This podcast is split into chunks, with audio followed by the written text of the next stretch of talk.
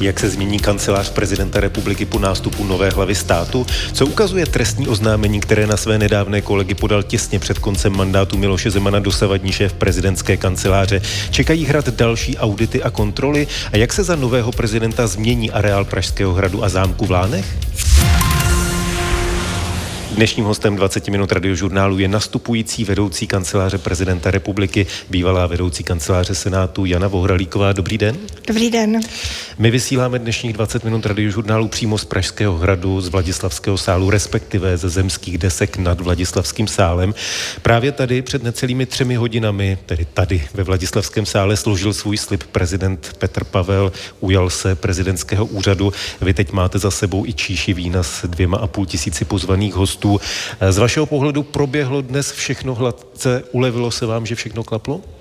Tak ještě to nechci uzavírat, protože ještě máme před sebou Tedeum, ale zatím si myslím, že to všechno klape krásně. Dokonce i to počasí jsme načarovali. Co z té inaugurace bylo nejnáročnější? Nad čím jste při těch přípravách strávili nejvíc času? Tak pro mě bylo nejnáročnější, že jsem to vlastně nikdy nezažila.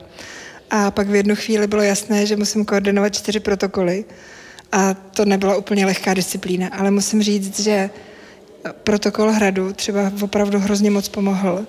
A všechny, všichni ostatní se vlastně na to těšili, takže pracovali mnohem, mnohem nad rámec toho, co by museli. Říkáte, všichni ostatní protokol hradu se netěšil?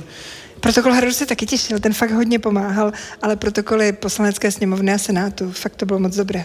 Spolupráce. Vy jste už několik dní slibovali překvapení. Tím překvapením byl návrat prezidentské standardy, kterou odnesli v roce 2015 v převlečení za kominíky členové umělecké skupiny z toho ven. Eh, kolik lidí o tomhle překvapení vědělo? Tak eh, já bych řekla tak do 20. To, že se to neprovalilo dopředu, bylo pro mě velké překvapení. Ale to nebylo jediné překvapení. Druhé překvapení byla Kateřina Marie Tichá a dětský sbor. A časy se mění, tam teda ještě měla být Marta Kubišová, ale to teda bohužel onemocněla. A to nám bylo hrozně moc líto, protože jsme chtěli tím vlastně naznačit, ten, že na něco navazujeme, ale jdeme dál. Přijde ještě nějaké překvapení? O, teď už asi ne. Eh, vy jste říkala, že jste byla zvědavá, jestli se to tajemství a to překvapení podaří utajit do poslední chvíle. Byl to, řekněme, i takový test, jestli se dá v současné situaci utajit taková věc, jakože představíte standardu? No byl to velký test, protože my jsme tady převčírem v noci zkoušeli, jak to bude vypadat a jaký vlastně máme uchytit, aby to všechno pak klaplo, až to budeme potřebovat. A to, že se to fakt jako neprovalilo, to bylo pro mě velké překvapení. Petr Pavel řekl, že ta standarda bude vystavena v rámci hradního prohlídkového okruhu. Eh, víte už kdy a kde? Uh, úplně kde ne. Mám nějaký tip, tak jak zatím se učím znát Pražský hrad, tak mám nějaký tip. Uh, úplně přesně to ještě nevím, ale v každém případě řešíme, jak bude pojaté to vystavení a chtěli bychom, aby u toho byl ten příběh. V jakém vlastně ta standarda byla stavu? Jak moc se musela restauro- restaurovat? Já jsem ji teda úplně neviděla, když, když teda nám byla vrácena, ale ty restaurátorské práce nějakou dobu probíhaly, tak úplně na to neumím odpovědět. Z vašeho pohledu je to dobře vybraný symbol té změny? Přece jenom pro řadu lidí to odnesení prezidentské standardy znamenalo určité znesvěcení symbolu. Byl to trestný čin, řešili to soudy. Nelegitimizujete to svým způsobem zpětně? Myslím si, že ne. Myslím si, že to je opravdu připomínka hodnot, v které jsme všichni věřili a které si možná nějakou dobu teďka, na ně se možná nějakou dobu chvíli teďka zapomnělo. Vy i nový pan prezident opakovaně mluvíte o tom, že chcete úřad prezidenta zcivilnit, že nechcete nic nabubřelého. Když jsme při inauguraci viděli desky k ústavě z Mosazy a Duralu, když jsme viděli ebonitové pero mimořádně vyrobené jenom pro ten dnešní jeden podpis, nejde to trošku proti tomu, jak jste o tom mluvili? Myslím si, že ne, protože eh, všechny tyhle ty záležitosti byly věcí poslanecké sněmovny protože jak teda ústavu, tak pero dodávala poslanecká sněmovna, protože ať chceme nebo nechceme, tak je to schůze obou komor, které svolává předsedkyně poslanecké sněmovny. Dnes eh, tady na hradě je k dispozici také speciální poštovní razítko u příležitosti inaugurace. Stále ale chybí prezidentská známka. Eh, Petr Pavel právě v tomto pořadu den po svém zvolení řekl, že poštovní známku nechce, potom eh, postupně to vypadalo, že mění názor. Jako budoucí vedoucí jeho kanceláře tušíte, kam se to posunulo, kdy známka bude, jak, jak známka případně bude vypadat? Takhle detailně to asi nemohu říct, protože my máme teďka v první řadě na starosti nafotit portrét pana prezidenta, který se pak následně rozdistribuje po celé zemi. A pak přijde na řadu známka. A portrét bude kdy? To neumím slíbit úplně, ale co nejrychleji. Takže zítra? Ne, to určitě nestihneme. Pan prezident se eh, ujal úřadu složením slibu tady ve Vladislavském sále Pražského hradu. Vám má začít působení na hradě jmenováním prezidentem republiky. Eh, to bude zítra ráno?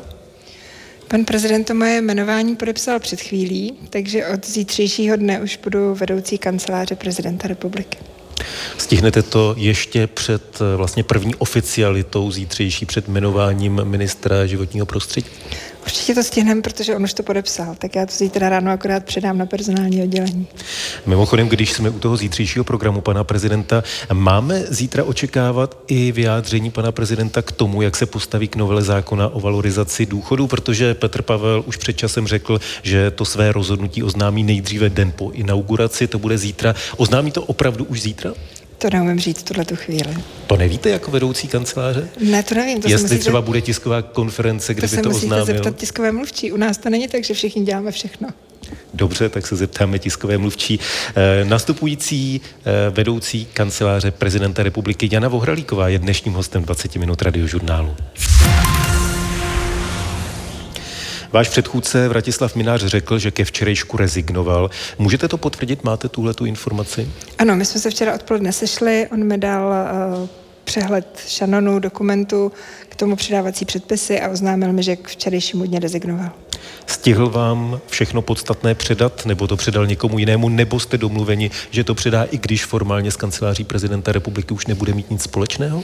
On to předal, on mi připravil předávací protokoly, na stole v jeho kanceláři zůstaly šanony, já jsem si zkontrolovala, že všechny dokumenty, které jsou v předávacích protokolech, tam opravdu jsou. Část dokumentů už mi dal předem a představil mě klíčovým ředitelům, kteří mají všechny ostatní informace, které bude potřeba. Takže nic dalšího už od něj nebudete potřebovat? To nevím. My jsme, on nabídl, že pak, když bych něco potřebovala, takže je, je určitě k dispozici. Budete dělat eh, po vašem nástupu inventury? Ptám se třeba i proto, že hodně pozornosti v tomto týdnu vyvolal příběh ztracených lahví s alkoholem v Lánském zámku. Máte náznaky, že mohou chybět nějaké další věci, ať už v Lánech nebo tady na Pražském hradě? Tak zatím takové náznaky nemám, nicméně v těch předaných podkladech jsou jak státní závěrečné účty, tak inventury tak eh, se tím určitě budu postupně probírat. Dosavadní vedení kanceláře prezidenta republiky v pondělí oznámilo, že podá trestní oznámení kvůli podezření, eh, které se týká porušení předpisů o pravidlech hospodářské soutěže, zkreslování údajů o stavu hospodaření, porušení povinnosti při správě cizího majetku, krádeže z pronevěry či podvodu. Eh, podle tiskového prohlášení mělo jít například o ty před chvílí zmíněné krádeže alkoholu nebo o zmizelé poplatky za toalety. Kancelář zmínila některá pochybení pochybení, za která podle ní odpovídají konkrétně bývalý ředitel zprávy Pražského hradu a bývalá ředitelka odboru Zámek Lány. Věděla jste o tom, že padne toto trestní oznámení dopředu? Konzultoval to s vámi nebo informoval vás o tom Vratislav Minář? Tak určitě se mnou nekonzultoval, protože to ani nemusel. On pouze zmínil, že audit, který dělala soukromá firma BDO Audit, takže konstatoval nějaké skutečnosti, které hraničí s trestním činem a že on to skonzultuje s právníky, kteří pracují pro kancelář Pražského hradu a na základě toho se rozhodne. Jak se rozhodl, jsem se pak dozvěděla z médií. Co tomu říkáte? Jak to chápete, když dva dny před koncem svého působení oznámí vedoucí kanceláře prezidenta, že podává na dva své bývalé kolegy trestní oznámení? Tak eh, Není to úplně obvyklé, protože jestli ti kolegové, nebo aspoň ten eh, pan ředitel zprávy Pražského hradu odešel loni v říjnu, nebo byl odvolán loni v říjnu, tak není úplně obvyklé, že by se trestní oznámení podávalo za půl roku, ale já ani nevím, za jakou dobu se měly ty trestné činy stát a co se co vlastně bylo jejich předmětem pořádně, takže s tím se budu muset taky seznámit. Předpokládáte, že i vy třeba budete podávat trestní oznámení z té rozhodnutí, že pokud narazíte na cokoliv podezřelého, tak trestní oznámení podáte? To není o rozhodnutí. Každý občan téhle země má povinnost podat trestní oznámení, pak, když zjistí nějaké podezření na trestný čin. Pardon, to je u zvlášť závažných trestných činů, ale... Ano, ale uh, tak vzhledem k tomu, že se to týká Pražského hradu, tak já si myslím, že tam ten precedent je jako důležitý. já jsem už opakovaně říkala, že se seznámím s nálezy NKU, protože to je ten klíčový orgán, který by měl kontrolovat hospodaření a nakládání z prostředky státních organizací. No a potom uvidím, jak to, co, co všechno jako z toho vyplyne, tak pokud z toho vyplynou nějaké náznaky trestných činů, tak to určitě budeme prověřovat. Já jsem i říkala, že si všechny audity, které byly doteď udělány, že si uh, dám před sebe a pokud zjistím nějaká další bílá místa, kde bude potřeba nějakým způsobem jednat, tak určitě nějaké dodatečné audity necháme udělat. Na druhou stranu v jednu chvíli to bude velké rozhodování o tom, kdy udělat tlustou čáru a jít dál, protože v těch nejrůznějších spekulacích ohledně hospodaření Pražského hradu bychom se mohli hrabat ještě následujících pět let. Přemýšleli jste, za jakých okolností, kdy tu tlustou čáru udělat? Zatím jsme nepřemýšleli, teď je to všechno takové úplně nové, hektické a určitě to bude souviset s tím, jaké skutečnost, s jakými skutečnostmi se seznámíme a fakt říkám, že pro mě nejdůležitější bude zpráva NKU. Když čteme třeba o zvířatech, která ulovil v Lánech váš předchůdce, budete uvažovat případně o nějakém zpětném vymáhání škody, pokud by to právně bylo možné? Zase je to stejné jako v těch ostatních případech. Pakliže opravdu došlo ke, ke škodě, tak ne, nedá se dělat nic jiného, než, než ji vymáhat. Velkým tématem v těch minulých letech, v tom minulém uh, volebním období prezidentském byly skartace dokumentů. Máte nějaké náznaky, že by některé dokumenty byly skartovány v poslední době před předáním kanceláře prezidenta? Ne, ne, ne, to nemám. Server Seznam zprávy dnes odpoledne přinesl zprávu, že v posledních hodinách před rezignací Vratislava Mináře podepsal hrad smlouvu na pořádání velikonočních trhů a to s firmou Astakus, eh, která měla být blízká straně Zemanovci. Eh, už se v médiích hodně probírali smlouvy s touto firmou na pořádání vánočních trhů. Eh, víte o tom, že tady budete mít s touto firmou velikonoční trhy? Ne, to nevím, ale možná se trošku pletou dvě věci. Eh, pokud, se, pokud je mi známo, tak nájemní smlouvy na cokoliv uzavírá zpráva Pražského hradu a tam je jiný ředitel než pan Minář, takže to určitě není věc, kterou by řešil pan Minář, to je věc ředitele zprávy Pražského hradu. To znamená, předpokládáte, že to šlo mimo pana Mináře? To netuším. Jaka, jaké, jak byly nastavené kontrolní mechanismy mezi těmi, mezi kanceláří Pražského hradu a příspěvkovými organizacemi, to netuším. A i tak, i když je to záležitost zprávy Pražského hradu, je to pro vás eh, zásadní informace, Přijde vám, že je to třeba něco, o čem tým nově nastupujícího prezidenta měl být informován dříve, než eh, tím způsobem, že se to dozvíte z médií? To já úplně neumím říct. Jako příspěvkové organizace, tak jak jsou založené, tak jsou to samostatné subjekty, které jednají v rámci své odpovědnosti. Já zatím vůbec netuším, jaký mají plán, kdy vlastně ta poptávková povinnost, kdo bude ty trhy provozovat, vůbec vznikla, jestli se to týká té bezprostřední doby teďka, té nej, v které se teďka pohybujeme. Každopádně, ale pokud ta smlouva byla uzavřena, tak dá se předpokládat, že bude splněna a že ty trhy proběhnou. Já netuším, jaký je formát té smlouvy, myslím si, že je nevypověditelná. Vzhledem k tomu, že Velikonoce jsou za rohem, tak nepředpokládám, že bych ji vypovídal. Ani ji nemůžu vypovědět, protože to je věc zprávy. Nad tím, nad čím se určitě zamyslím, je, jak jsou nastavené mechanismy fungování mezi kanceláří Pražského radu a oběma příspěvkovými organizacemi, protože veškeré spekulace, které se objevují v médiích, se vlastně týkají povětšinou těch příspěvkových organizací a jestliže je to v takovém rozsahu, o kterém se mluví, tak je tam někde nefunguje nějaký kontrolní mechanismus. Znamená to, že budete třeba uvažovat o tom, že by zpráva Pražského hradu byla podřízená kanceláři prezidenta? Já jsem říkala, že, že si troufám říct, že v druhé polovině dubna představím nějakou organizační změnu, která bude mimo jiné řešit ty kontrolní mechanismy. Nastupující vedoucí kanceláře prezidenta republiky Jana Vohralíková zůstává dnešním hostem 20 minut radiožurnálu. Co všechno chcete v kanceláři prezidenta změnit? Je, to je těžká otázka. Já bych asi nejvíc chtěla změnit vztahy, protože jestli jsem za ten poslední měsíc si něco uvědomila, takže uh, mezilidské vztahy úplně nebyly nastavené nějakým jako hezkým způsobem. Uh, má to určitě spoustu důvodů. V médiích se hodně mluví o hradní partě. Myslím si, že zaměstnanci kanceláře prezidenta dost dobře neví, kdo je všechno hradní parta a co je čeká. A já myslím, že i v Senátu jsem měla potřebu mít lidi hodně blízko a vlastně je přesvědčit o tom, že máme jít stejným směrem. Určitě přijde přijdou noví lidé, kteří jsou dneska kolem pana prezidenta, kteří budou představovat takový ten, řekněme, svěží vítr a mým úkolem bude ten starý svět a nový dát dohromady. My už jsme mluvili o tom, že eh, na svou funkci rezignoval eh, Vratislav Minář. Máte informace o tom, že by ze svých funkcí odstoupili nebo že by třeba dali výpověď další pracovníci kanceláře prezidenta? Určitě. To už mě i pan Minář informoval v průběhu teda těch posledních 14 dnů. Já vím, že eh, smlouva koncem března končí panu řediteli protokolu, že smlouva končí koncem března panu tajemníkovi bývalého prezidenta, že paní bezpečnostní ředitelka také rezignovala na svoji funkci.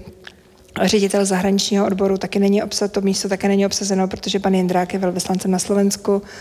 Ale teď vlastně přichází ta chvíle, kdy já se budu moct víc ponořit do těch personálních vztahů a, a zjistit, jak to všechno vlastně je, protože uh, někteří jsou jmenovaní, někteří jsou ve výpovědi, někteří jsou obojí a tomu úplně nerozumím, tak to bude na rozklíčování. Už z toho, co všechno stihl Petr Pavel mezi zvolením a mezi inaugurací, se dá očekávat, že těch aktivit eh, bude víc než kolik se toho odehrávalo v souvislosti s panem prezidentem v tom minulém volebním období. Předpokládám, že Petr Pavel nebude mít pyžámkové dny, jak to označil sám Miloš Zeman. Co to bude znamenat pro kancelář prezidenta republiky? Bude stačit ten stávající počet pracovních míst, nebo uvažujete o tom, že těch míst by mělo být víc? O tom, že by mělo být víc míst, určitě neuvažuju. Uh... Ano, určitě. I těch aktivit bude určitě víc, ale já bych si moc přála, aby pan prezident a jeho žena a ten jejich vztah vydržel celých pět let, tak já myslím, že budeme hledat nějaké kompromisy. Aby nebyl tak intenzivní program, chápu to dobře. Ano, aby, ne, aby mohly být občas i pyžámkové dny. Vy jste avizovala, že Petr Pavel bude i po inauguraci zatím úřadovat z Hrzánského paláce. Platí to stále? Platí to stále, ty kanceláře se musí upravit. Pan prezident ještě neviděl svoje kanceláře, takže to všechno teďka bylo v takovém spěchu, že to nás teprve čeká. Ono se to spojuje s obavou z odposlechů. Opravdu se bojíte, že ty kanceláře by mohly být odposlouchávány? Já si nemyslím, že se bojíme. Já jsem to zažila i v jiných společnostech, že ve chvíli, kdy se měnilo vedení, tak se kanceláře kontrolovaly na odposlechy, tak já bych v tom zase nehledala nic jako výjimečného. Vy jste řekla, že ale od zítřka budete úřadovat tady, protože tady budete mít zaměstnance kanceláře prezidenta a nechcete s nimi komunikovat na dálku. Znamená to, že vaše kancelář bude prohlédnuta přednostně, nebo si budete dávat pozor, co tam budete říkat?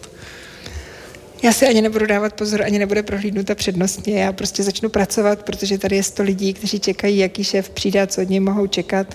A jsem moc ráda, že i pan prezident, že jsme se spolu domluvili, že zítra ráno se sejdeme ze zaměstnanci. Plánujete nějaké další úpravy prostor kanceláře prezidenta nebo pracovny pana prezidenta? Chápu, že nejdříve pan prezident se do ní asi bude chtít podívat, ale vy už jste ji, předpokládám, viděla. Nabízí se, že by tam byly nějaké změny? Eh, pamatuji si u Václava Havla specifickou knihovnu, tak něco takového, že by tam měl i Petr Pavel? To si netroufám teďka říct, ale když se bavíte o těch změnách, tak já bych si strašně přála, aby vstup pod balkonem nevypadal jako vstup do skvotu, ale aby to bylo příjemné místo, kam, když přijdou návštěvy nebo i zaměstnanci, když přijdou do práce, tak aby věděli, že to je jako hezký prostor, který je přivítá. Vy jste už v několika rozhovorech mluvila o tom, že chcete otevřít Pražský hrad, že sem chcete přilákat lidi. Ostatně mluvil o tom i v dnešním projevu pan prezident Petr Pavel. Máte konkrétnější představu, jak to chcete udělat, co tady chcete připravit? Tak já myslím, že to má dvě polohy. Jedna je uh, taková ta technická, aby bylo snazší se do hradu dostat a aby uh, i ty vstupy byly příjemné pro, pro veřejnost. A ta druhá rovina je uh, nastolit tady takový program, který bude zajímavý a který tu veřejnost přiláká.